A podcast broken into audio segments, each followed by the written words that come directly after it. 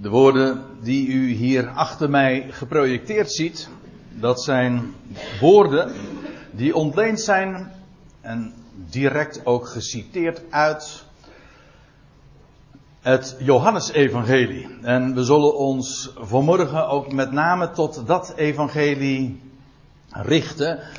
Ik zeg met name, want we zullen ook diverse andere passages nog de revue laten passeren.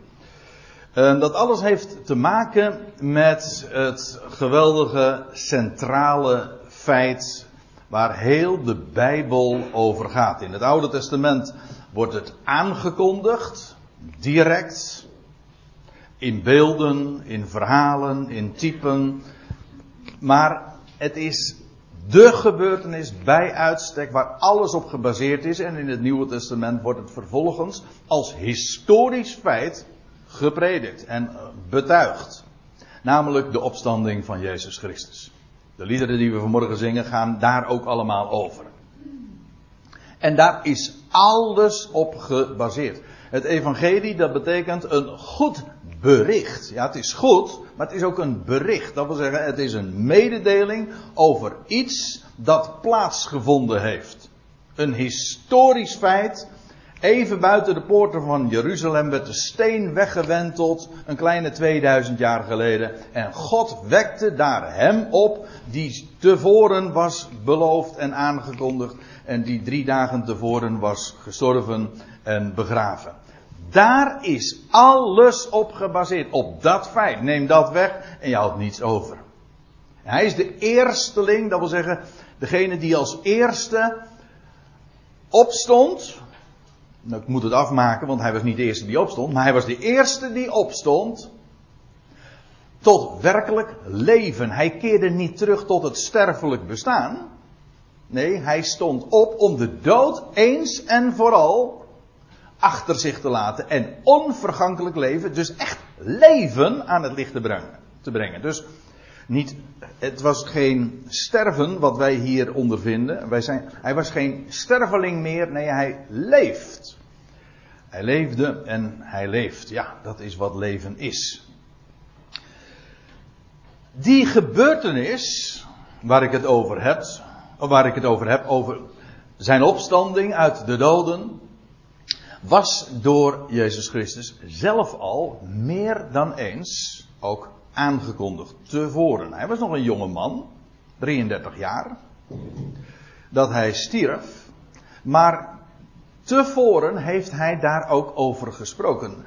Zijn discipelen hebben daarover gehoord, in heel expliciete termen zelfs daarover, hoewel ze het kwartje niet viel. Bij meerdere gelegenheden lees je het ook, ze begrepen het niet. Hoewel de woorden op zich duidelijk waren. Maar weet u hoe het gaat? En dat is een algemeen psychologisch fenomeen. Een mens ziet slechts en verstaat slechts dat wat hij begrijpt. En alles wat, hij, wat tot hem komt, dat interpreteert hij zich op die manier. Dat is heel, heel merkwaardig, maar zo werkt dat. En pas later als uh, een en ander zijn beslag heeft gekregen en na de opstanding, dan realiseren ze zich niet alleen maar wat er in de schriften tevoren over hem gezegd werd, maar ook wat hij zelf daarover had gezegd. Ze hadden het gehoord, maar ze hadden het niet begrepen en verstaan. Trouwens, Jezus heeft daar niet alleen over gesproken tot zijn discipelen, de inner circle zal ik maar zeggen. Dat zijn de intimi, degene aan wie hij direct ook onderwijs gaf zijn discipelen. Maar ook in een veel breder verband, alleen deed hij dat veel cryptischer. En we zullen dat vanmorgen ook zien. Woorden die evenmin begrepen werden. Hij heeft het soms in beeldspraak gezegd. Bijvoorbeeld toen hij zei, je leest dat in het Johannesevangelie, en dan maakte hij de, de leidslieden van het volk bijzonder boos mee, dat hij zei van dat uh, hij de tempel zou uh, opbouwen in drie dagen zou verwoesten. Nee, hoe staat het er? Afbreken, ja, dat is het woord. Afbreken en weer opbouwen in drie dagen. En, dan en later in het proces tegen Jezus, dat wordt dan weer niet in het Johannes-evangelie vermeld, maar wel in het Matthäus-evangelie, worden die woorden zelfs door getuigen opgevoerd om Jezus ook um, ter dood te veroordelen, omdat dit namelijk tempelschennis zou zijn geweest, wat hij had uitgesproken. Dus ook toen begreep men het niet. Maar hij had van tevoren gezegd dus dat de tempel, hij sprak van de tempel van zijn lichaam, cryptisch dus, dat hij, op, uh, dat hij zou opstaan. Laten we eerst eens naar Matthäus 12 gaan. En dat is nog uh, vrij lang voordat hij, enige jaren voordat hij daadwerkelijk uh, zou sterven en opstaan. Maar dan lees je dat, dan is hij in Galilea en dan zegt hij, nee, dan komen er mensen, de leidslieden ook van het volk bij hem en dan zeggen ze, wij willen wel een teken van u zien. Wat vrij hypocriet was, als het mij vraagt, want hij deed niet anders dan tekenen. Maar dan zegt hij, uh, zijn antwoord, en ik ga door uh, diverse dia's vrij snel heen, maar om u even een idee te geven van het verband. En dan lees je dat hij tot hen zegt, hij antwoordde hun en zeide, een boos en een overspelig geslacht dat verlangt een teken. Dat wil zeggen, jullie vragen dit wel, het was, maar de motieven die zij daartoe hadden waren niet eerlijk. Ze waren namelijk helemaal niet eens bereid dat als het teken zich voordeed, om dat ook werkelijk te accepteren. Vandaar dus deze harde woorden. Een boos en overspelig geslacht verlangt een teken. Maar zegt hij dan, het zal geen teken ontvangen dan. Dat wil zeggen, uiteindelijk blijft er één teken over. Eén teken. Geen teken ontvangen dan het teken van Jona de profeet. Hm? Nou, hij ligt dat toe. Want dan lees je in vers 40 van Matthäus 12. Want gelijk Jona drie dagen en drie nachten in de buik van het zeemonster was. In, die, in de Hebreeuwse Bijbel lees je, het was een grote vis. Dat weet u, hè. Dat, dat moet wel een grote vis geweest zijn. Uh, kinderliedjes die weten dat het een walvis is, maar dat is nog maar zeer de vraag. Doet even niet de zaken. Het was een zeemonster, dat lijkt me wel vrij duidelijk als, als die je opeet. Hè. Dan, dan komt de kwalificatie monster wel in aanmerking, denk ik. Gelijk Jona drie dagen en drie nachten in de buik van het zeemonster was. Gewoon rechtstreeks ontleend aan het boek Jona, zo staat het er ook, drie dagen, drie nachten. En let op, zo zal de zoon des mensen, eigenlijk de zoon van de mens, en ik heb er al vaker op gewezen, letterlijk staat daar gewoon die Hebreeuwse uitdrukking, de Ben Adam. Ik hou daarvan. De Ben Adam, de erfgenaam van Adam. Dat wat Adam niet kon, dat zal de Ben, zijn zoon, gaan vervullen. Hij is werkelijk degene, die ene mens, de zoon van de mens, Ben Adam. In de Psalm 8, vers 4 lees je daar ook over. Er wordt diezelfde uitdrukking ook gebruikt. Gaat trouwens ook, als je het in Psalm 8 leest, dan gaat het over degene die een korte tijd gesteld zou worden onder de engelen vanwege de lijden des doods, maar vervolgens door God ge, uh, bekroond zou worden met eer en heerlijkheid. Een, een onmiskenbare messiaanse profetie ook weer in deze psalm.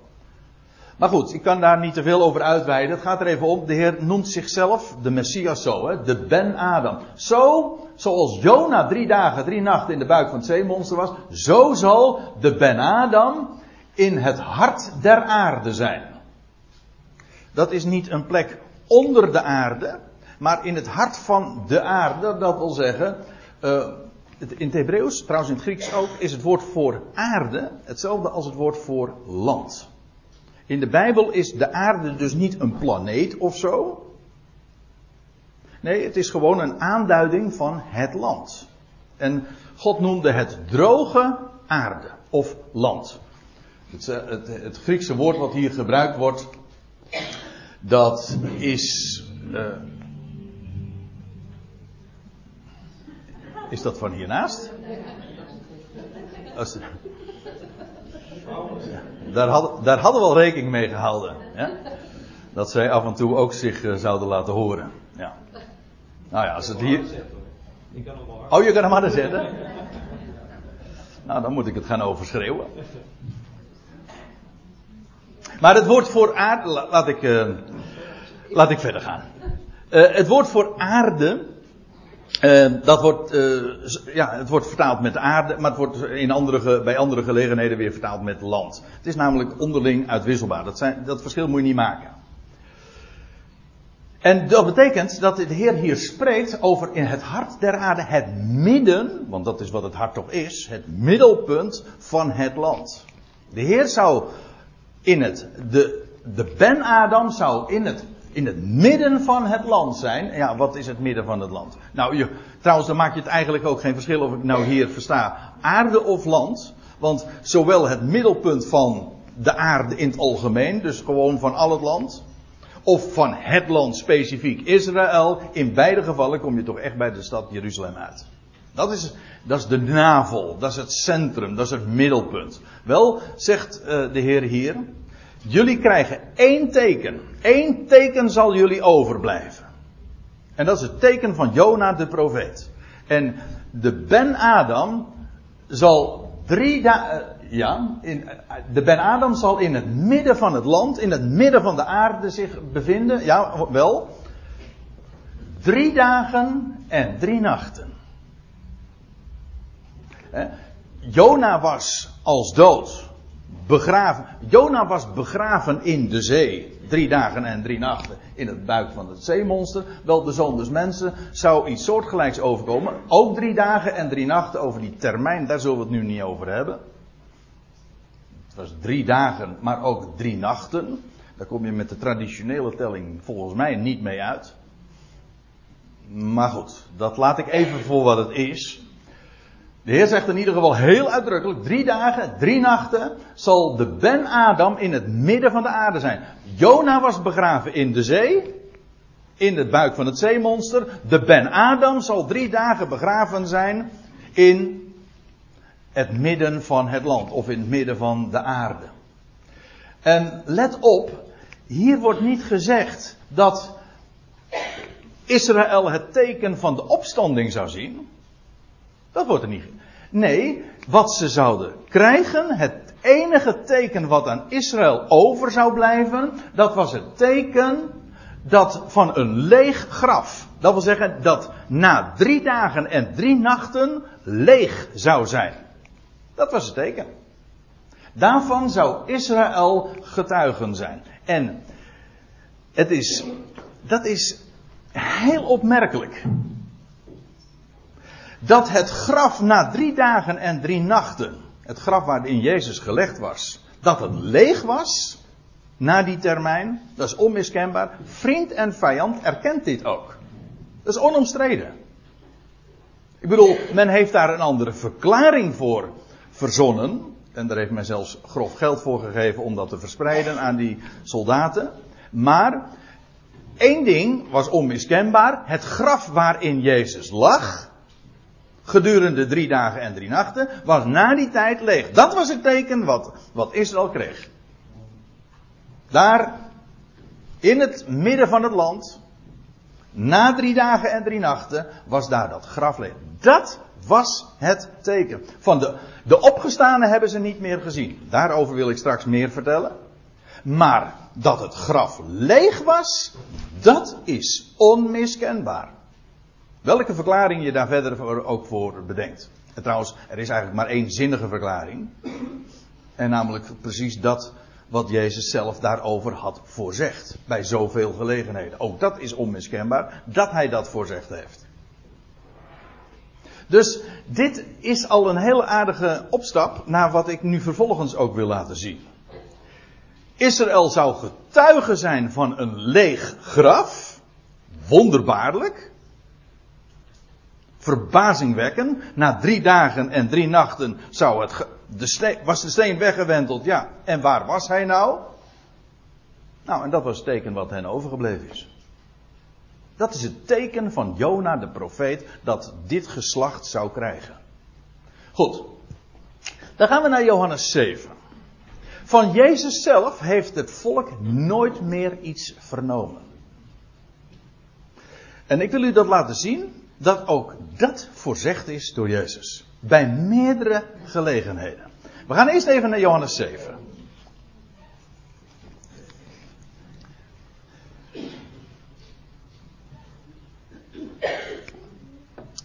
En dan lees je, en dan, ook dan is hij weer onderwijzend. Hij leert en hij spreekt dan tot de tot de fariseeën, schriftgeleerden, de leidslieden van het volk. En dan zegt hij, of in ieder geval die horen hem ook aan. Jezus dan zeide, nog een korte tijd ben ik bij u. En we weten eh, dat als je even terugbladert, of in ieder geval in datzelfde hoofdstuk kijkt, dan zie je dat het hier gaat over, uh, dit was tijdens het Loofhuttenfeest, waar Jezus later naar op ging trekken, naar Jeruzalem. En dit was het laatste uh, Loofhuttenfeest, voor zijn sterven. Dus dat is precies een half jaar voor Pesach, voor Pascha. Jezus stierf en stond op tijdens Pascha. Een half jaar daarvoor had je het feest van Sukkot. Precies een half jaar daarvoor zelfs. En de Heer zegt hier, tijdens dat feest, tijdens die Joodse hoogtij in Jeruzalem, hij zegt nog een korte tijd ben ik bij jullie. Nou, dat, dat, dat kan wel. Dat klopt uh, precies, want het was inderdaad nog een half jaar. Nog een korte tijd ben ik bij u, en dat u, dat is gewoon meervoud bij jullie. En dan ga ik heen tot hem die mij gezonden heeft. Dit is weer zo'n uitspraak wat, waarmee Jezus aangeeft. Ja, het is een aankondiging van zijn sterven. Maar eigenlijk nog veel meer. Het is een aankondiging van zijn opstanding. Kijk, dat Jezus van tevoren zijn sterven aankondigt, dat mag bijzonder zijn. Maar goed, daar kun je altijd nog van zeggen van ja, maar dat lag wel heel in, in de lijn van de verwachting ook gezien uh, hoe hij lag en de, de, de, plannen die de oversten en de leidslieden ook hadden met hem. Dus dat hij dat voorzien heeft, oké. Nee, maar als Jezus sprak over zijn sterven en over het feit dat hij overgeleverd zou worden en gedood zou worden, dan zei hij dat altijd ook in combinatie met wat er drie dagen later zou plaatsvinden. Namelijk, hij zou opstaan. Daarna. En het feit dat hij hier zegt, uh, ik ben nog een korte tijd bij jullie en dan ga ik heen tot hem die mij gezonden heeft. Ja, hier, hier spreekt hij in feite niet eens over zijn sterven. In ieder geval, hij noemt het niet. Maar hij zegt, ik ga dan tot hem die mij gezonden heeft. Dat wil zeggen, hij, ga, hij zou, in feite gaat het hier dus niet over het feit dat hij begraven zou worden. Nee, hij zegt, ik ga naar boven toe. Vandaar ligt namelijk mijn missie. Ik ben gezonden door hem. En daar ga ik naar terug. Of daar ga ik naartoe. En, zegt hij er nog bij. Kun je je voorstellen hoe dat voor hen, voor die leidslieden, en trouwens voor de scharen in het algemeen die hem aangehoord heeft, dat dat toch heel, heel veel vraagtekens heeft opgeroepen. Kijk, voor ons is het makkelijk praten nu wij achteraf de, de schriften zo hebben, we weten hoe het gegaan is. En, maar je moet je even proberen in te denken wat het geweest is voor hen die Jezus hier tijdens dit Loofhuttenfeest horen spreken. Hij zegt, nog een korte tijd dan ga ik heen tot hem die mij gezonden heeft. Een man van 33 jaar die dat zo zegt. En hij zegt er nog iets bij. Hij zegt, jullie zullen mij gaan zoeken. Maar niet vinden. Sterker nog, Zelfs zijn graf zou leeg zijn. Dat hebben we zojuist al in Matthäus 12 gezien. Dat had hij gezegd. Na drie dagen, drie nachten. Ja, waar is hij? Ze zouden hem zoeken, maar hij zou zich niet laten vinden. En zegt hij er ook nog bij, en waar ik ben, of waar ik dan zal zijn, daar kunnen jullie niet komen. Ja, logisch, want waar ging hij naartoe? Naar hen die hem gezonden had. Hij zegt, ik, nog een korte tijd ben ik bij jullie. En dan ga ik heen tot hem die mij gezonden heeft. Daar ben ik, daar kunnen jullie niet komen. En dan lees je, uh, ja, in dit hoofdstuk, we zullen dat straks ook in het volgende hoofdstuk zien, dat als Jezus die woorden min of meer herhaalt, dat dat heel veel speculaties oproept. Ja, dat heb je wanneer je woorden spreekt die niet al te expliciet zijn en die je toehoorders niet echt kunnen pakken. Ja, achteraf, zoals gezegd, kunnen wij het makkelijk invullen, maar hoe, hoe zouden zij dit hebben kunnen verklaren? Nou, dan zie je ook dat er inderdaad dan vervolgens gesprek ontstaan. De Joden dan zeiden, de Judeërs eventueel, dat kun je namelijk zo ook uh, lezen. De Judeërs dan zeiden tot elkaar, waar zal deze dan heen gaan? Dat wij hem niet zullen kunnen vinden? Nou, zo had hij het gezegd. En dan, zeggen, dan doen ze een suggestie. Hij is toch niet van plan? Hij staat toch niet op het punt, zoals het in de eigenlijk letterlijk staat. Hij staat toch niet op het punt om naar de Griekse verstrooiing te gaan? De Griekse verstrooiing, hier staat het woordje diaspora. Dat kent u wel. De, de, de diaspora, dat, is, uh, ja, dat betekent letterlijk ook verstrooiing. En dat is een aanduiding voor het feit dat het volk van Israël terecht is gekomen onder alle naties. Verstrooid onder de volkeren. Als zaad gestrooid ook, dat is ook het beeld. Maar in ieder geval verstrooid onder de natieën. Met name onder, in de Griekse wereld. U moet zich voorstellen, de wereld, de hele cultuur was Grieks. Wel, in die Griekse cultuur, daar waren vele, vele Joden. Sterker nog, er waren meer Joden buiten het land dan binnen het land. Dat is tegenwoordig trouwens nog steeds zo. Ook nu er weer een Joodse staat is sinds 1948, het, verreweg het merendeel van de Joden woont niet in, maar buiten het land. Afijn, zij zegt hij is toch niet van plan naar de Griekse verstrooiing te gaan en de Grieken te leren. En weet je wat, ik nou dan denk? Als Johannes dit zo vele jaren later optekent, dat hij wellicht toch uh, geen, uh, wellicht uh, met moeite een glimlach heeft kunnen onderdrukken. Want weliswaar was dit natuurlijk niet juist wat zij dachten. Maar op een hoger niveau en of eventueel bij nader inzien toch weer wel. Want wat hij zou doen is inderdaad, hij zou heen gaan. En waar zou hij terechtkomen? Ja, hij ging heen tot hem die hem gezonden had, dat is waar. Maar van de andere kant benaderd is het ook waar dat hij terecht zou komen onder de natieën en daar geleerd en gepredikt zou worden. Paulus zegt later in Colossense 1 vers 27, uh, dan spreekt hij over dit geheimenis, deze verborgenheid. En hij zegt, en wat is die verborgenheid? Christus onder jullie, natieën, de hoop der heerlijkheid. Waar is Christus nu? Nou, dat kun je op twee manieren beantwoorden. Wel, het hoofd is daarboven, inderdaad bij de Vader, maar je kunt het ook benaderen de Christus als zijnde hoofd en lichaam tezamen. Dat wil zeggen, alle gelovigen die tezamen zijn lichaam vormen en met hem één gemaakt zijn. Wel, dan is Christus, vanuit dat perspectief, bevindt hij zich onder de natieën. Ik heb ook een verwijzing naar Galaten 1 vers 16. Die wil ik ook nog eventjes bij deze onderstrepen. Daar zegt Paulus van dat, dat, uh, dat God het behaagd had om zijn zoon in hem, in Paulus, te openbaren en te prediken onder de natie. God Gods zoon is geopenbaard in Paulus. Door, en hij heeft Paulus erop uitgestuurd en feitelijk was Paulus de mond van Christus. Gods zoon heeft zich geopenbaard in en via Paulus. En heeft zo ook inderdaad de Grieken en de natieën onderwezen. U zegt, hebben die mensen dat toen gedacht? Nee, natuurlijk niet. Dat wisten ze niet. Maar dit, dit mag een misverstand dan zijn.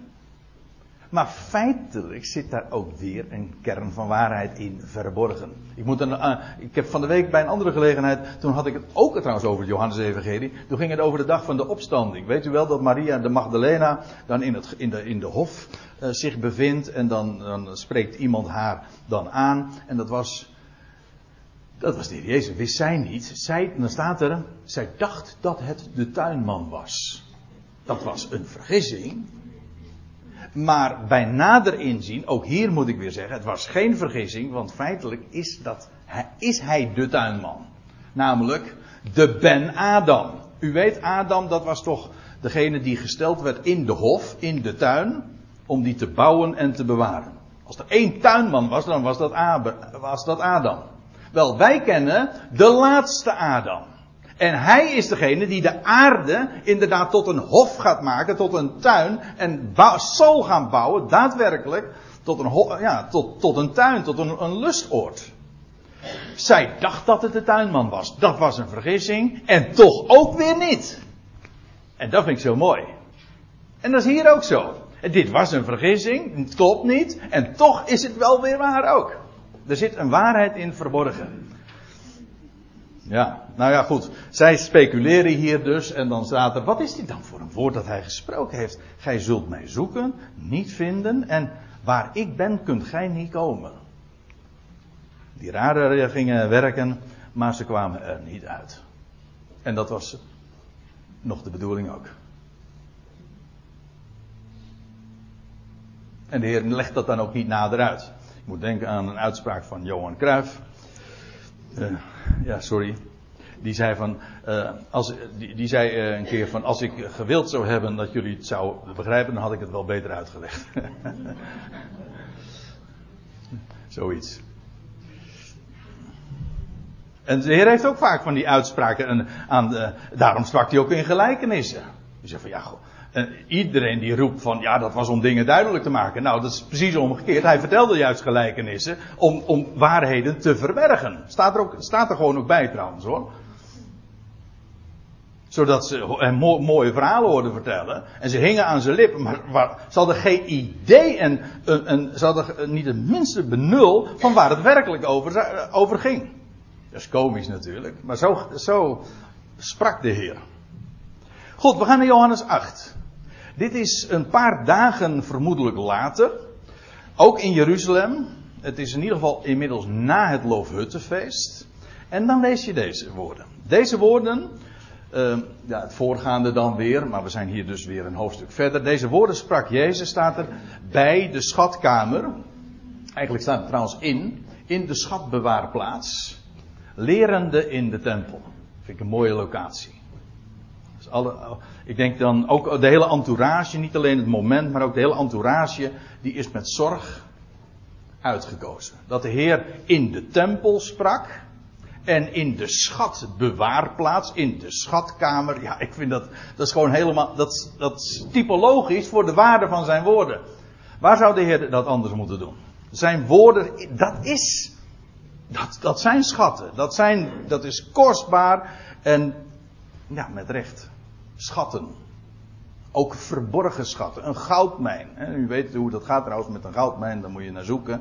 Hè, om goud te vinden. Maar niettemin, het was een schatkamer. Daar onderwees de Heer Jezus. En er staat lerende in de een tempel. En niemand greep hem. Ja, ik denk, er zal hier ook nog een be kunnen staan. Niemand begreep hem. Ook dat is waar. Maar uh, niemand greep hem, want zijn uren was nog niet gekomen. Dat, als je even over de formulering nadenkt, dan is dat wonderlijk. Er staat dus niet, uh, niemand greep hem, want hun uren was nog niet gekomen. Dat zou logischer zijn. Hè? Ze grepen hem niet, ja, want nou, ja, hun tijd was daar nog niet voor rijp. Nee, ze grepen hem niet, omdat zijn uren nog niet, gereed, niet, niet gekomen was. Dat is toch prachtig? Alles is getimed. Ook dit moest gebeuren op het juiste moment.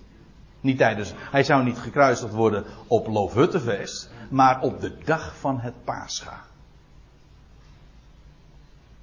Zijn uur was nog niet gekomen. En trouwens ook het, niet alleen de dag, maar ook het uur was bepaald uur dat de lammeren elders. Jezus stierf en op hetzelfde uur, hetzelfde tijdstip dat Jezus zijn hoofd boog en de geest gaf, dat was precies het moment dat even, eh, een paar nou, een kilometer verderop, dat de, de lammeren geslacht werden daar op het tempelplein. Precies op dat moment. Oh man, er zit een, daar zit een wereld achter. Maar zijn uur was nog niet gekomen. En hij zeide dan wederom tot hen, dat wederom, dat, is, dat verwijst naar het voorgaande hoofdstuk. Eerder tijdens ditzelfde Loofhuttenfeest had hij al tot, hierover uh, tot hen gesproken. Hij zegt wederom tot hen, ik ga heen, jullie zullen mij zoeken. En in jullie zon, jullie, ik ga heen, dat is twee, één ding. Jullie, en jullie zullen mij zoeken, dat is twee. En in uw zonde zult gij sterven. Weet u, zonde, de essentiële betekenis van zonde wil zeggen doel missen. Zowel het Hebreeuws als het Grieks betekent zonde, heeft niks te maken in een, met een misdaad of met een moord of diefstal. Of, dat is wel zonde, maar de essentiële betekenis van zonde wil zeggen doel missen. Dat is de betekenis gewoon van het woord. Zoals wij het trouwens in de profane betekenis, niet de religieuze, maar in de profane betekenis ook gebruiken. Je laat iets vallen, je laat een glas vallen en oh dat is zonde. Nou, dat is precies wat zonde is, ja. Het mist doel. En in jullie zonde zullen jullie sterven. Dat wil zeggen, doelmissend. Jullie zullen, jullie zullen mij zoeken, maar niet vinden. Nou, dat is echt zonde. Dat, jullie missen daarin het doel. En daarin zullen jullie ook sterven. Dat, eigenlijk is dit ook een aankondiging van wat er met die generatie zou gebeuren. Ze zouden een teken krijgen van dat graf. En na drie dagen en drie nachten was het leeg. En ze, ze gingen hem zoeken, en, maar ze hebben hem niet gevonden. Dat kon ook niet. En waar ik heen ga, daar kunt gij niet komen. En de Joden dan zeiden, hij zal toch geen zelfmoord plegen. Dus hier, dit is weer een andere suggestie die ze dan doen. Ik ga heen, ik zal me zoeken, niet vinden. Hij zal toch geen zelfmoord plegen? En ook hier moet ik weer eigenlijk iets soortgelijks zeggen als wat ik zojuist zei. Dit is natuurlijk niet waar. Jezus heeft geen zelfmoord gepleegd. Maar, ik moet er wel bij zeggen, in andere zin, als je trouwens twee hoofdstukken verder leest, dan, dan lees je wel dat de Heer Jezus zegt, niemand neemt mij het leven van mij. Ik leg het uit mijzelf af. Hoofdstuk 10, vers 18. Dus ook hier moet ik weer zeggen, het is niet waar. En toch zit er een kern van waarheid in verborgen. Hij zou inderdaad zijn leven afleggen. Ten behoeve van, ja, van velen, wat zeg ik, ten behoeve van allen. Uh, nou goed, zij doen die suggestie. Hij, hij zegt als verklaring van dat hij zegt: Waar ik heen ga, kunt gij niet komen. En hij zei tot hen: uh, gij, gij zijt, jullie zijn hier van beneden. Hij zegt: Ik ben van boven. En en jullie zijn van deze wereld. Eh, maar ik ben niet van deze wereld. En feitelijk is deze reactie weer feitelijk net zo cryptisch. als waar, waar zij op reageerden. en waar die speculaties door ontstonden. Wat bedoelt hij precies? Nou ja, zoals hij het zegt. maar voor hen was het niet duidelijk. Ik, hij zei, jullie zijn gewoon van beneden. Ik niet, ik ben van gezonden van boven. Het woord van God zelf. Jullie zijn van deze wereld, ik niet. Dat is precies het grote verschil tussen, tussen degene die hij aansprak en hemzelf. Dan gaan we nog weer even verder. Naar Johannes 13. Want wat ik u dus laat zien, is dat in het Johannesevangelie er iedere keer de nadruk op gelegd wordt dat de Heer Jezus erop wijst dat hij zou opstaan, hij zou gaan tot zijn Vader. Het woord opstaan hebben we trouwens hier in dit verband nog niet gelezen. Dat vind je dan weer elders. Maar wel, hij zou hen verlaten, ze zouden hem zoeken, ze zouden hem eh, maar niet vinden. Te vergeefs dus, zonde. En nu komen we in Johannes 13. Dat is een heel ander terrein inmiddels, want nu zijn wij inmiddels uh, in het hoofdstuk beland dat de, ja, in de avond voor zijn sterven. De avond dat ze in de opperzaal waren, dat hij daar was in de kring van, ja, in de intieme kring van zijn discipelen. Maar, en Johannes, juist het Johannes-evangelie wijst ons uitgebreid op de gesprekken die daar hebben plaatsgevonden. En dan gaat de Heer weer wijzen op wat er zou gebeuren. En gaat hij ook de woorden herhalen die hij eerder, een half jaar eerder al, op het Loofhuttenfeest, of daaromtrent, heeft gesproken. En dan lees je trouwens in het voorgaande, als je dat leest, ik, ik, ik, haak nu aan bij vers 33, maar dan vlak daaraan voorafgaand lees je nog dat Judas inmiddels uh, de, de zaal, de opperzaal, is trouwens ook heel mooi hè. Ik kan het niet nalaten om er eventjes op te wijzen. Dus op een hoger niveau. Het was in een bovenzaal. En daar, daar sprak hij met de zijnen. En daar bediende hij hen ook. En hij legde zijn kleed ook af. En hij heeft hun voeten gewassen. Dat is dus allemaal zo, ja, ook typologisch. Het spreekt eigenlijk ook van de, van de tijd dat hij op een hogere verdieping zou zijn. En met, en de zijne ook rondom zichzelf zou verzamelen. En wat hij dan ook zou doen met hen. En hij zou hun voeten wassen en reinigen. En dan zegt hij ook, jullie zijn rein door het woord dat ik spreek. Nou, dat soort woorden. Dat is allemaal zo geladen en ook met een dubbele bodem. Judas heeft zojuist het toneel verlaten. En uh, Jezus had hem eigenlijk ook weg, min of meer gestuurd van, ga doen wat je moet doen. En dan staat er nog zo heel veel zeggend bij, over timing gesproken. Hè? En ook over, um, nou laat ik het even lezen, uh, in Johannes 13 vers 30. Ja, daar staat, en hij nam dan een stuk brood. En, dat wil zeggen Judas, en hij vertrok terstond. En dan staat erachter, en het was nacht. Nou, neem me niet kwalijk. Maar dat is toch. Uh, Zo'n hele korte mededeling, een paar woorden. Het was nacht. Nou, dat kun je wel zeggen. Het was donker. Ja, in het hart van Lucas, van, uh, van Judas. Maar het was nacht. Heel donker. Maar daar in de bovenzaal, daar was hij. En dan lees je uh, dat, hij de heer, dat hij de zijnen op een hele eigenaardige manier aanspreekt. Als kindertjes. Zelfs niet alleen kinderen, maar kindertjes. Een verkleinwoord daarvan nog. Uh, nu moet je even vasthouden, want we zullen straks ook zien dat hij dan ook gaat zeggen van ja, ik, ik ga weg, maar ik laat jullie niet als wezen achter. Als kindertjes die zonder ouderlijke, zonder ouderlijke zorg. Dus het heeft een reden dat hij hen zo aanspreekt. Uh, maar dan nog dit. Kinder, uh, kindertje zegt hij, nog een korte tijd ben ik bij u en jullie zullen mij zoeken. Deze woorden herinneren ons. Maar is in Johannes 7, Johannes 8, dat de Heer dat tot het volk zegt. En Trouwens, als hij hier zegt een korte tijd, ja, dan is het hier inmiddels helemaal bewaarheid geworden. Want dit is inmiddels nog maar een paar uur voordat hij daadwerkelijk gekruisigd zou worden. Nog een korte tijd, dan ben ik bij u en jullie zullen mij zoeken. En zoals ik de Joden gezegd heb, we hebben beide passages ook inmiddels gezien, Johannes 7, Johannes 8. Waar ik heen ga, kunnen jullie niet komen. En zo spreek ik thans ook tot u. In feite is het voor jullie niet anders. Nou, het heeft een maar, maar daar kom ik straks nog op. Zij konden niet bij hem komen. Let op, ze konden niet bij hem komen. Omgekeerd wel trouwens. Hij zou tot hen komen.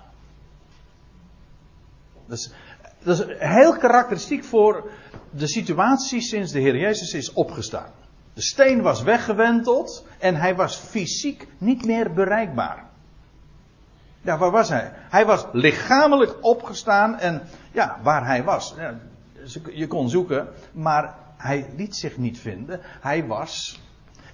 En, maar je leest, ja, hij was uit, het, uit zich verdwenen. Maar je leest dan, gedurende 40 dagen is hij wel aan hen vele malen verschenen. Aan vele getuigen. Maar het was dus geen kwestie van hun zoeken. En ook zij konden niet bij hem komen. En nou gaan we naar Johannes 14 en feitelijk, dat is hetzelfde gesprek. Dezelfde avond, gewoon het gesprek uh, wordt voortgezet. En dan lees je in Johannes 14 dit. En ja, dit sluit daar direct op aan. En hier vind je een mooie verklaring. Namelijk, ik zal u niet als wezen achterlaten. Als kindertjes zonder ouderlijke zorg. Nee, nee. Je moet zich voorstellen, zo was de situatie voor de discipelen nog steeds. Ze waren onderwezen. Hij zegt, maar ze, ze moest, de, de, belangrijkste dingen moesten nog gebeuren. Ze zouden nog zoveel onderwijs ook moeten krijgen. En de Heer zou ook tot hen komen. Let op, dat is precies wat hij zegt. Niet, jullie zullen mij zoeken en mij vinden. Nee, ik kom tot jullie. Ook hier weer meervoud. Ik kom tot jullie. Namelijk, ja, dit is precies ook wat vervuld is. Op de dag zelfs al dat hij opstond. Na drie dagen en drie nachten. Voor het volk, door het volk is hij niet meer gezien. Nooit. Maar door de zijne wel. Hij kwam terug in zijn opstand. Ik kom tot u. Nog een korte tijd weer. Nog een korte. Ik ga ervan uit. Ik ga dat nu verder niet uitleggen. Ik denk dat dit uh, woensdagavond was. Donderdag, donderdagmiddag zou hij sterven. En nog een korte tijd. Ja, dus uh, over een paar uur. De wereld ziet mij niet meer. Dit is precies ook de titel die ik aan deze studie gaf. De wereld zal mij niet meer zien. Dat is het. Het kruis en het bezette graf, dat was het laatst wat de wereld van Jezus, van de Ben Adam heeft gezien. Daarna niets meer van hem vernomen. Dat die lege, die, die weggerolde steen, dat lege graf, dat is een, een enorm, dat is het geweldige teken dat ze gekregen hebben. Maar hem hebben ze niet meer, de, niet meer gezien. De wereld ziet mij niet meer. Maar zegt hij, jullie, maar jullie zullen mij zien. Want ik leef. En dat is tevens ook de verklaring waarom ze hem zullen zien. Dit is ook dus direct gericht aan degenen die daar in die zaal waren. Je kunt daar natuurlijk allerlei lessen voor jezelf uittrekken. Maar dit gaat over ooggetuigen. Mens, de Heer Jezus zegt hier in die zaal, in die bovenzaal, hij zegt, korte tijd, de wereld zal mij niet meer zien, maar jullie zullen mij zien. Hoezo? Nou, want ik leef. Ik ga weliswaar dood. En ik, zal, en ik zal begraven worden en drie dagen in het graf liggen. Maar ik zal worden opgewekt. Dat zit er allemaal in besloten. Ik zal worden opgewekt. Ik leef. En zodoende zullen jullie mij ook zien. Als de levende. En jullie zullen mij zien. Want ik leef en gij zult leven. Mooi. Want als je dit even nog doorbladert in ditzelfde evangelie, dan lees je Johannes 20, op de dag van zijn opstanding, dat de Heer Jezus, dat was dan in de avond, dat hij dan verschijnt aan hen. En dan lees je ook dat de, de kamer waar zij zich in bevonden was uh, helemaal afgesloten, de deuren en de ramen. En dan lees je, en de Heer verscheen op een wonderlijke wijze. De Heer verscheen. Niet, hij kwam binnen door de, deur. Nee, hij verscheen in een, in een totaal nieuwe hoedanigheid. Fysiek volstrekt, maar in, eh, met mogelijkheden die zich in dit sterfelijke lichaam uiteraard volstrekt onmogelijk zijn. Maar de Heer leefde. En ze hebben hem gezien. Zij hebben hem gezien. En zegt de Heer erbij, en jullie zullen leven bij diezelfde gelegenheid dat de Heer dan verschijnt als, uh, als ze bij elkaar zijn. De Emmausgangers die waren dan vervolgens ook nog erbij gekomen, lees je. Als je zo de, de puzzelstukjes allemaal bij elkaar neerlegt, dan lees je en de Heer blies op hen. Heel eigenaardig. U, u kunt zich voorstellen, daar in die zaal, dat ze dan bij elkaar zijn, of in dat lokaal, of die kamer, en de Heer blaast op hen. En hij legt ook uit wat hij daarmee uitbeeld. En, want hij zegt dan: ontvang mijn geest. Dit is geest. Adem en geest in, of is le en leven, dat zijn allemaal synonieme begrippen in de Bijbel. Ik leef en jullie zullen leven. Dat wil zeggen, opstandingsleven van mij ontvangen. Mijn geest krijgt. u weet het, als je een mens de geest geeft, gaat hij dood. Maar als hij de geest krijgt, maar nou echt geest, echt leven, opstandingsleven, leven voorbij het graf, aan de andere kant van de dood, waar de dood inmiddels achter ligt, dat leven zouden zij ontvangen. Hij blies op hen. Eigenlijk ook als een, als een voorzegging van dat ze zelf zouden opstaan. De Heer Jezus is de eersteling en jullie zullen leven. Dit is levend makend woord. Dit is het goede bericht. De dood is overwonnen. En de garantie is dat ook dat de dood niet gedaan wordt. Jullie zullen leven. Als u trouwens even doorleest, als dat dan vermeld wordt, ontvang geest. En dan staat er dat je gelovende het leven, of of geest, dat is allemaal hetzelfde, het leven hebt in zijn naam. Als je, dit, als je weet, Jezus Christus is opgestaan uit de doden en de betekenis ervan kent, de dood is overwonnen. Hij is de eersteling en de garantie, dan weet je, ja, dan, dan, dan leef je. Dan heb je leven. heb je ook reden om met een opgeven hoofd in, in, in, een, in een sterfelijke wereld te staan, want dan is er hoop. Echt toekomst. Dit is waar het allemaal om gaat. Ik leef, hij zei in jullie zullen leven. Ook dat is heel dubbelzinnig.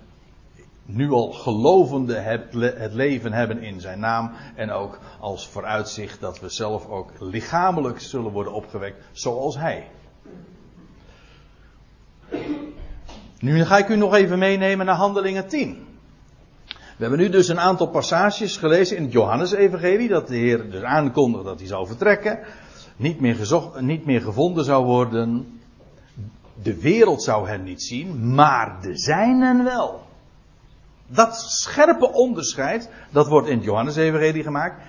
En later lees je dat opnieuw. Wordt, wordt dat prachtig bevestigd in het boek Handelingen.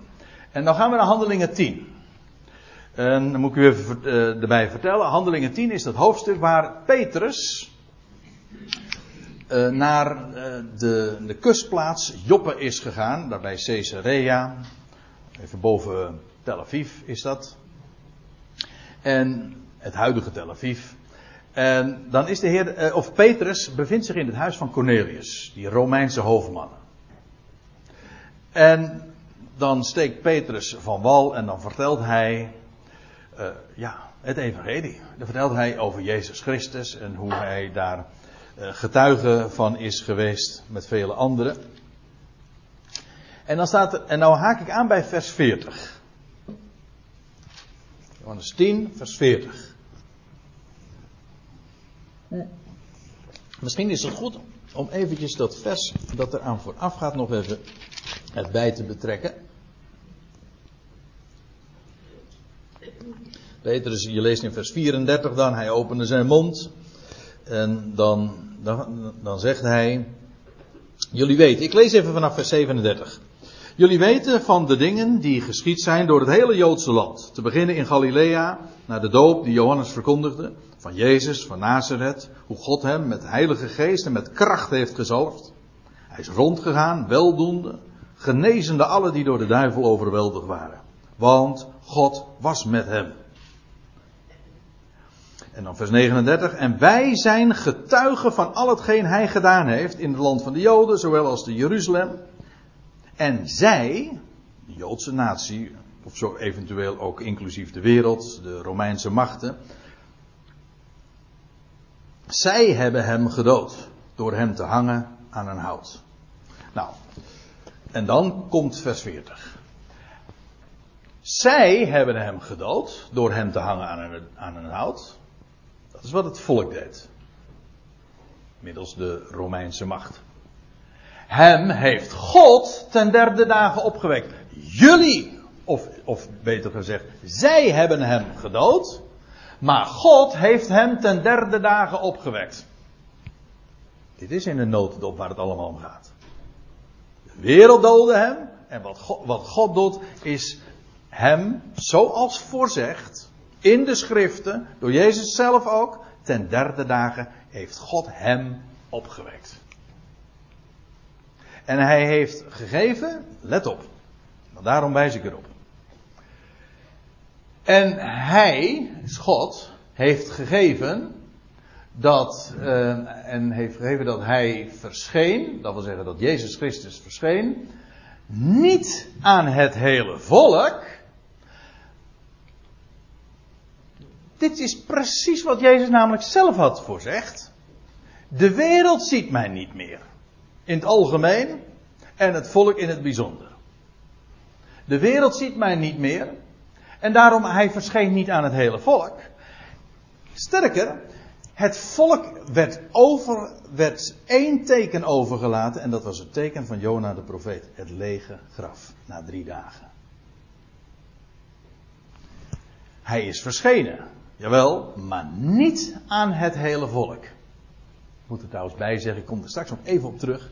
Hij gaat wel verschijnen aan het volk. Maar dat was toen niet. Let op. Hij heeft gegeven dat hij verscheen niet aan het hele volk, maar aan de getuigen die door God tevoren gekozen waren. Let even trouwens op dit woord getuigen. We komen dit heel vaak tegen in het boek Handelingen. Getuigen, weet u, dat is een, is een juridisch begrip. Oh, in, een, in de rechtbank, daar worden getuigen opgevoerd. Mensen die ooggetuigen van iets zijn geweest. Van iets wat ze hebben gezien en gehoord. En vervolgens daarvan getuigenis afleggen. Dat is een getuige. Wel, de twaalf, maar vele anderen. 500 broeders, uh, lees je, broeders, zusters, want er waren ook vele vrouwen bij. Die waren allemaal ooggetuigen van de opstanding. Ze konden daarvan van spreken. Ze hebben het zelf gezien, zelfs met een handige tas. Let op. Hij verscheen niet aan het hele volk, maar aan getuigen. Met andere woorden, dat was heel selectief, staat er hier ook bij, die door God tevoren gekozen waren. De God. En er staat erbij, tevoren geselecteerd. Uitgekozen. Niet het hele volk, niet de wereld. De wereld zou hem niet meer zien. Maar Tevoren was er een, had, had God een selectie gemaakt van degenen die hem werkelijk zouden waarnemen. Die hem na zijn opstanding hebben gezien. De getuigen die door. Hij, hij verscheen niet aan het hele volk, maar aan de getuigen die door God tevoren gekozen waren. Nou, dat waren er even goed heel wat hoor. Want we weten in ieder geval, dat is een gezelschap geweest van ruim 500. Dat is in Galilea hoogstwaarschijnlijk geweest. U weet dat na zijn opstanding dat de, dat de, de discipelen in de wijde kring, want het was veel groter dan alleen maar van de twaalf, dat waren degenen die met hem eh, dag en nacht altijd vertoefden. Maar de kring was in werkelijkheid veel groter. En hij had gezegd: ga naar Galilea. Ze zijn ook inderdaad naar Galilea gegaan. Helemaal naar het noorden, naar het meer van Galilea. En daar is hij bij gelegenheid verschenen aan meer dan 500 broeders tegelijk. Paulus voert dat uh, ook eh, op. Hij zegt, gaat me navragen. Ziet u trouwens, het evangelie is zo uniek. Het is geen filosofie. Het is niet een levensleer van wat je moet doen of een verklaring van het leven. Nee, het is een het, het is het getuigenis van iemand die opgestaan is uit de dood en door velen is gezien. En daarvan hebben gesproken. En sterker, dat getuigenis zelfs met de dood hebben bekocht. Hoe, kijk, als, ik zei al, het is een juridisch begrip. Hoe weet je nou dat een getuige betrouwbaar is? Dat is voor een rechter het allerbelangrijkste natuurlijk om te, om te checken. Eh, in hoeverre is iemands getuigenis betrouwbaar? Nou, als iemand zegt iets gezien te hebben en bereid is voor dat getuigenis te sterven. Kijk, als, het iemand, als iemands getuigenis financieel gewin op uh, zou brengen of in andere opzicht voordelen, dan kun je zeggen van ja, dat getuigenis, dat, hij heeft een motief om te liegen. Maar als iemand het totaal uh, geen winst oplevert naar aardse maatstaven, en sterker nog, de meeste van die getuigen, die hebben hun getuigenis moeten bekopen met de dood. En ze waren allemaal toe bereid.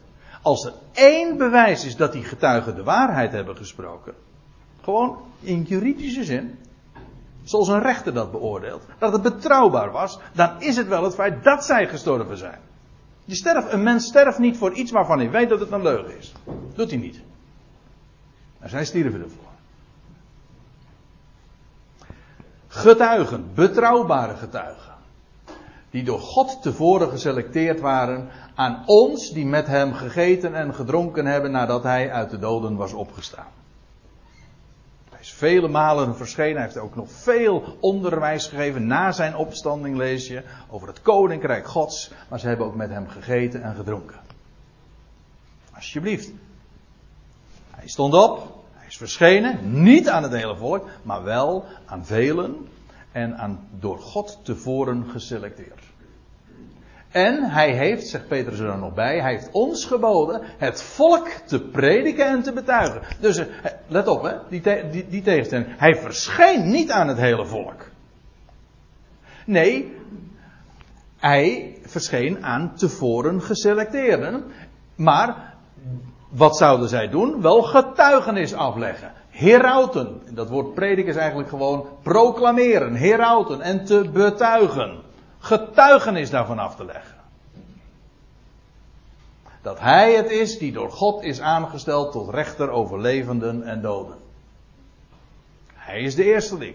Hij is degene die de dood heeft overwonnen. Wel, dat zou aan het volk gepredikt worden en betuigd.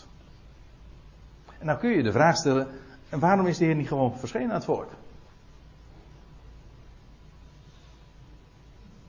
Dat had toch veel. waarom via deze omweg?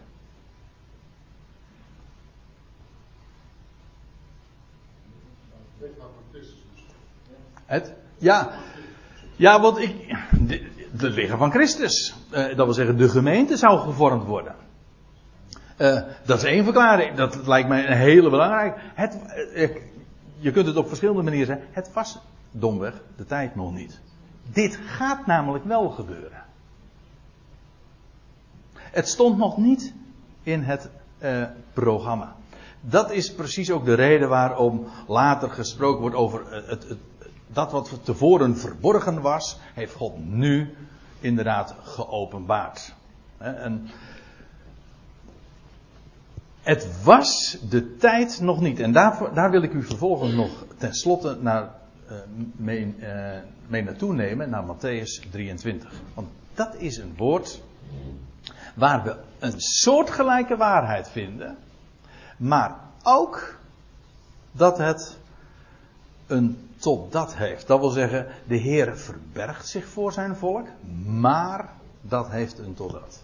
En dan ga ik u uh, meenemen naar Matthäus 23. Ook dan zijn wij trouwens, lees het maar eens na, dus, Matthäus 23 is een, een snoeihard hoofdstuk.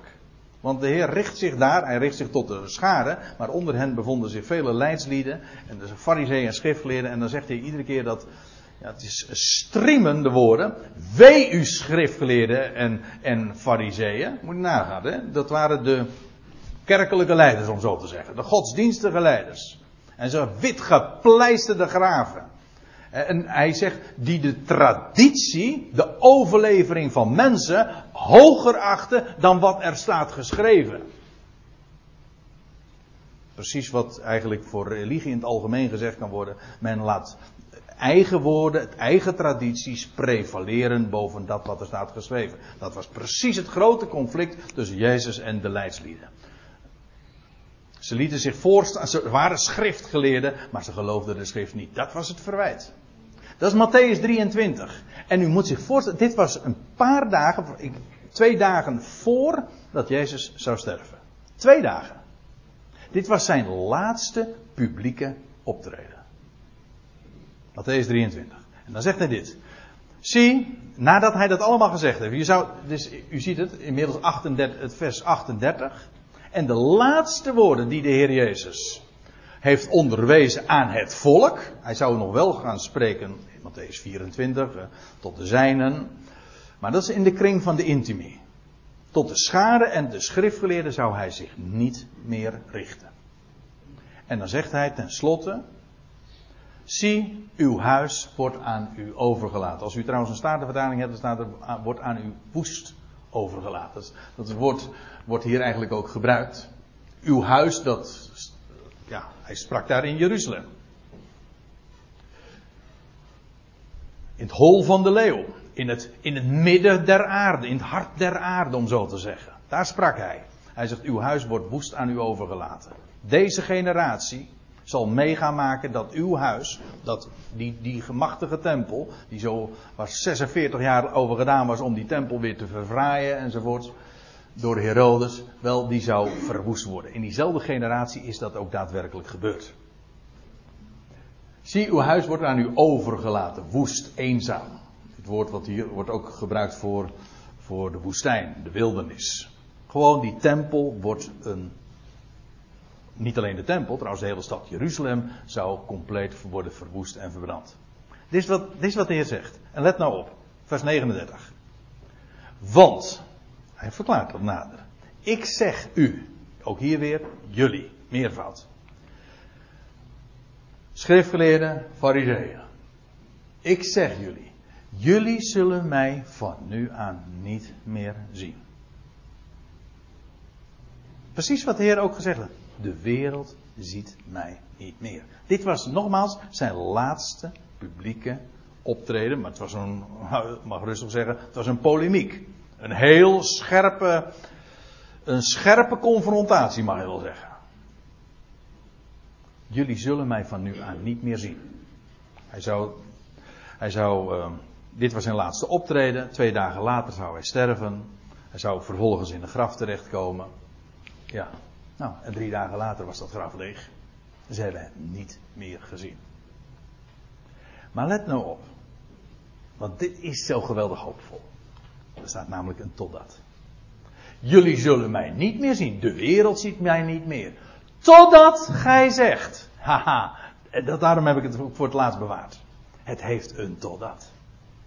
Jullie zullen mij uiteindelijk wel weer zien.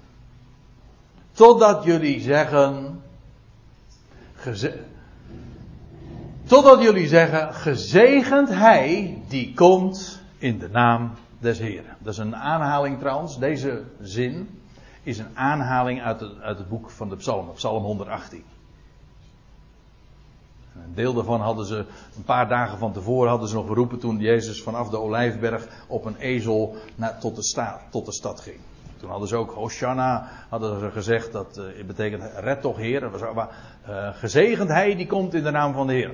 En toen had het volk, dat wil zeggen de schriftgeleerden en de fariseeën, hadden daar zo verwijtend over gedaan. Maar ook zij zouden diezelfde erkenning gaan doen. Israël als volk en hun leidslieden, ooit zullen zij hem gaan erkennen. Wanneer? En dan zullen ze hem zien. Het heeft een totdat.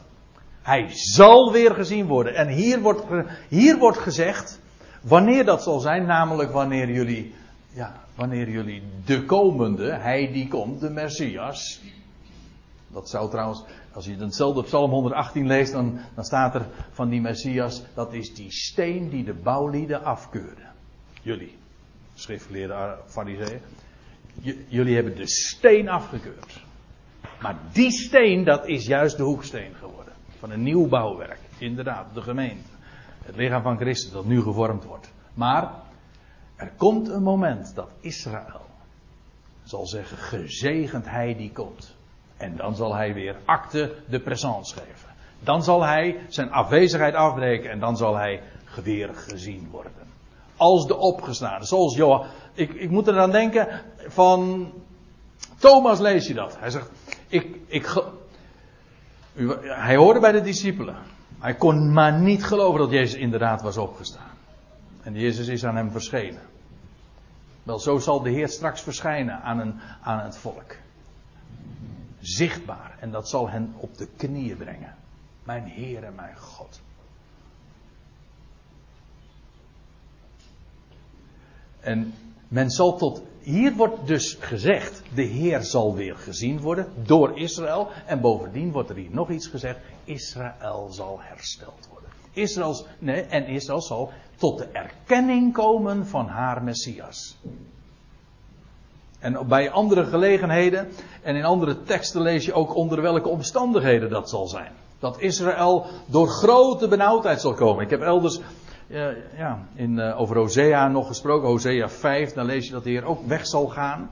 En dan zeg je, totdat, staat het precies hetzelfde, totdat het hun bang te. In grote benauwdheid. Dan zullen ze mij roepen. Dan zullen ze zeggen, gezegend hij, die komt in de naam van de Heer. En dan zullen ze ook de naam van Yahweh gaan aanroepen. Iets wat Israël nooit zal doen. Een Jood zal niet de mond, in, zijn mond nemen de, de naam van God. Die is te heilig. Maar er komt een moment dat ze zo in het druk komen, daar in het Midden-Oosten, dat ze de naam zullen aanroepen. En dat ze zullen zeggen, gezegend hij die komt in de naam van de Heer. En dan zal hij komen. En dan zal hij verschijnen. Dat moment komt.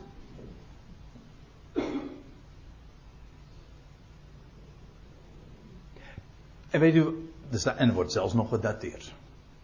Onder welke omstandigheden hij inderdaad zal komen en gezien zal worden. En er wordt zelfs gezegd van, ik ga heen, maar ik kom weer terug. En er staat erbij, na twee dagen. Ja, dat is weer een prachtig onderwerp. Je zou in de verleiding komen om daarover te spreken. Met andere woorden, na twee millennia, want zo rekent de Heer, kom ik weer terug. Wij leven nu aan het einde van die, die twee millennia. Met andere woorden, we zijn, de tijd is nabij. Die derde dag gaat aanbreken. Dat derde millennium. De dag van de Heer. Jullie zullen mij vanaf nu niet meer zien. Heeft hij toen gezegd. Totdat. Duurt nu wel erg lang, hè? Er zijn al bijna 2000 jaar voorbij dat hij nog steeds niet gezien wordt. Dus je stelt je de vraag van, komt er nog wat van? Hm? Ja, de Heer had gezegd.